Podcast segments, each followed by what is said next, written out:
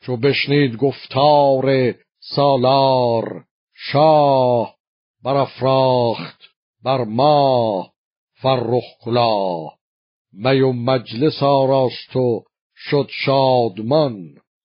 جهان پاک دید از بد بدگمان. به بگماز کوتاه کردند شب یاد سپه بد گشادند. لب. چو شب روز شد پرده بارگاه گشادند و دادند زی شاه راه. بیامد سپهدار سام سترگ به نزد منوچهر شاه بزرگ.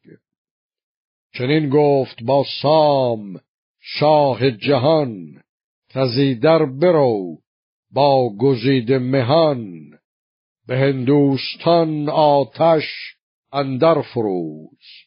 همه کاخ مهراب و کابل بسوز.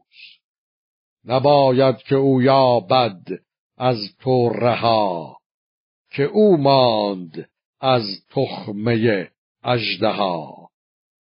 زمان تا زمان زو براید خروش شود رامگیتی پر از جنگ و جوش.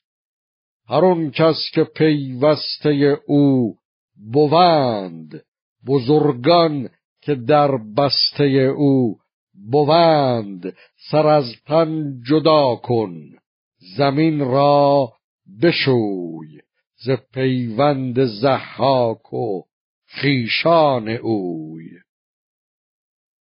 چنین داد پاسخ که ایدون کنم که کین از دل شاه بیرون کنم.